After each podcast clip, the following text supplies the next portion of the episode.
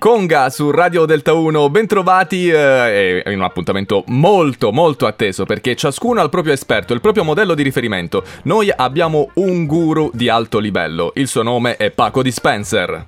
Buon freddo e buon guru a tutti, ormai è il termine che ultimamente si usa, Dani, questo no, guru. Buon guru lo dice a qualcun altro, Paco, scusami. Ma guarda, lo sai che baffanguru di cuore tutti. No, allora. Senti, ma tu ce l'hai un guru di riferimento, Dani? Io, te, sei te per me. Quando arriva questo momento, io non vedo l'ora di fare ciò che fa la menta sui social. Ovvero? Commentare tutte le letterine che arrivano. Ah, benissimo, ok, allora commenta insieme a me, perché c'è la prima letterina da Filippo. Sì, un attimo solo che sotto casa è appena caduto un bambino e si è sbucciato il ginocchio. No. E poi se l'è mangiato. Allora, prima letterina da Filippo, a 30 anni, dice così: ciao, sono Filippo, ho 30 anni e ti ascolto ogni settimana in streaming mentre lavoro. Oh, grazie. A me fanno ridere le tue freddure, ma il mio collega dice che sono boomerate. Tu cosa gli diresti? Vabbè, innanzitutto cambia collega, Filippo, innanzitutto. Poi cosa dire? Guarda, le freddate prima o poi ritornano sempre, proprio come dei boomerang.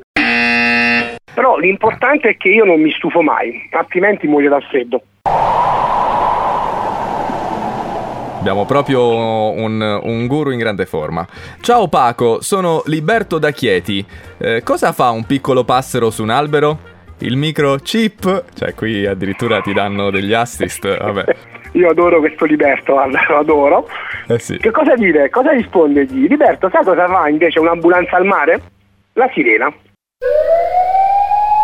Abbiamo un'altra letterina da Camilla da Fermo. È ferma? Ok, ciao sì. Camilla.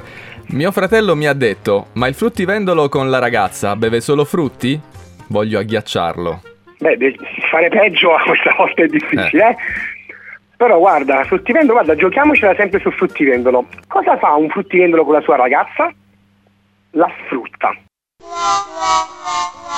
Questa è molto filosofica, Allora, Paco, anche per oggi abbiamo concluso. Lasciaci con la tua enorme saggezza. Perché un pesce muore in classe?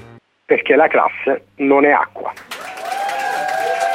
Paco Dispenser, il nostro guru preferito su Delta 1. Buon freddo a tutti!